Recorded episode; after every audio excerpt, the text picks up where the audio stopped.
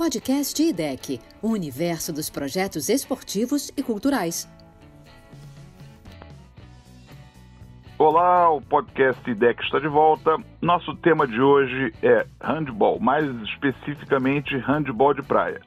Conosco está Luiz Barreto, gestor do handball de praia do Clube IDEC e treinador de algumas equipes. Eu te cumprimento, Luigi, e aproveito para te perguntar. Fala um pouquinho sobre a formação dessa equipe. Você vem de um trabalho também em um outro clube. Conta um pouquinho a história desse, desse retorno do IDEC ao handball. É, primeiro, boa tarde a todos. Então, é, nós fazíamos um trabalho no Clube Central, clube situado aqui na cidade de Niterói. E esse ano o Clube Central resolveu fazer a gestão do handball de uma maneira diferente. Resolveu entrar só como apoiador. E nós entramos em contato com, com o IDEC, onde tem pessoas que já conheciam o nosso trabalho e de prontidão eles aceitaram fazer a absorção do nosso trabalho e hoje eu posso falar que nós somos IDEC com o apoio do Clube Central. Perfeito, perfeito. Isso significa é, quantas pessoas, com quantos você trouxe para compor agora o, o Clube IDEC? É, hoje a gente tem aproximadamente 70 pessoas envolvidas no trabalho, dividido por todas as categorias do handball de praia e também do handball de quadra, que a gente acaba trabalhando também. Perfeito, perfeito. E isso em que categorias? A gente está falando de masculino, feminino? Quais são as categorias etárias? Então, é, originalmente, né, nós começamos só com handball feminino, com handball de praia feminino. E aí, ao longo do, do, do trabalho, foi surgindo um interesse também é, pelos meninos da região em fazer parte da, da nossa equipe. Então, há dois anos, nós começamos um trabalho com handball masculino também.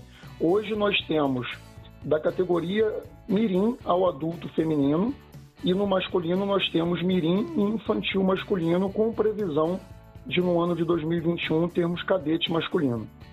Legal, legal, Luigi.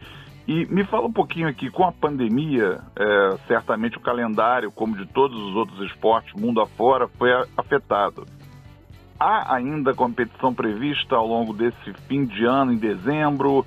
É, programação já é para o ano que vem? Como é que está isso? É, com a pandemia prejudicou muito o calendário, como você bem, bem colocou, de todos os esportes. Nós tivemos todas as, as competições canceladas, né? E só conseguimos voltar os nossos treinos com a flexibilização aqui na nossa cidade no início de outubro. E há duas semanas atrás foram confirmados os Jogos Escolares do, do Rio de Janeiro. Né? É, não tínhamos essa previsão de disputar nenhuma competição esse ano, mas há duas, duas semanas atrás, com essa confirmação dos Jogos Escolares e a liberação da participação dos clubes nos Jogos Escolares. Eu queria te perguntar o seguinte, Luiz, para quem não está muito enfronhado nessas, nas questões de regra e tudo mais, o que, que diferencia o handball de praia do handball de quadra, o handball olímpico, como a gente conhece? Na realidade, são duas modalidades completamente diferentes, né? Nós temos é, alguns fundamentos só em comum, mas a, a dinâmica do jogo é completamente diferente, o piso, o número de jogadores. É, no handball de praia nós temos os gols espetaculares, que nós chamamos, que são gols que valem dois pontos, gols de giro e gol de aérea. É, tem outras possibilidades de gol de dois também. Então é uma dinâmica bem diferente e, na minha opinião, é bem mais atrativa assim, pelo desenvolvimento do jogo. E você enxerga, você que está há muito tempo envolvido com isso, alguma perspectiva de a confederação é, abraçar o handball de praia e tentar fazer dele esporte olímpico também? É, não sei se, se, se, os ouvintes sabem, mas o handball de praia ele tem nove títulos de nível mundial. Então é um esporte. O Brasil é referência mundial tanto no masculino quanto feminino quando nós falamos de ranking. E tem uma votação até dia 10 agora, onde o Comitê Olímpico Internacional ele vai decidir se o handball de praia ele se torna esporte olímpico a partir de Paris 2024. Então temos uma, uma perspectiva muito boa de desenvolvimento da modalidade onde a modalidade já está se desenvolvendo em todo o mundo. Eu te pergunto, para ser esporte olímpico em 24, ele teria de ser esporte de demonstração, de exibição agora em Tóquio? Não necessariamente, não necessariamente. Ele entraria através de votação direto em 2024, não precisaria estar como demonstração em 2020. E 2021 agora, né? Essa votação é das confederações, é uma votação aberta, como é que funciona?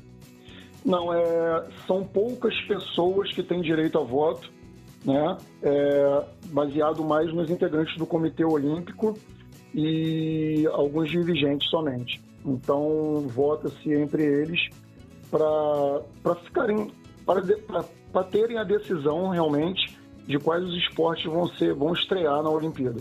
Entendi. Me, me explica uma coisa, por que que o Brasil está tão bem no, no handball? O que que explica de uns anos para cá esse crescimento tão grande que o handball tem tido por aqui?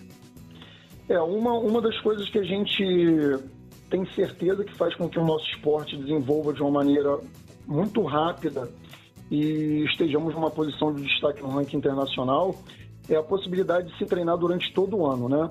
Então, no Brasil a gente não tem inverno, então a gente consegue manter o treinamento durante todo o ano. Então temos muitos clubes é, é, espalhados pelo país e a sequência de treinamento faz essa diferença em relação, por exemplo, a equipes europeias que têm um inverno muito forte, né? E vários países não têm uma quadra de, de areia fechada para poder treinar a modalidade no inverno. É, yeah, a brincadeira do Brasil é que aqui são duas estações, o verão e o mais verão. Exatamente. Então, Luigi, eu quero agradecer a você pela participação no nosso podcast. Quero deixar para você as considerações finais. É, eu que agradeço é, a participação aqui no podcast com vocês e pedir a todos os ouvintes que acompanham o handball de praia que pesquisem sobre a modalidade, porque eu tenho certeza que ela vai fascinar vocês. Maravilha, Luiz. Obrigado, a gente tem certeza disso. E vamos com tudo, que o handball de praia vira esporte olímpico. Obrigado, um grande abraço para todos e em breve nós vamos estar juntos de novo.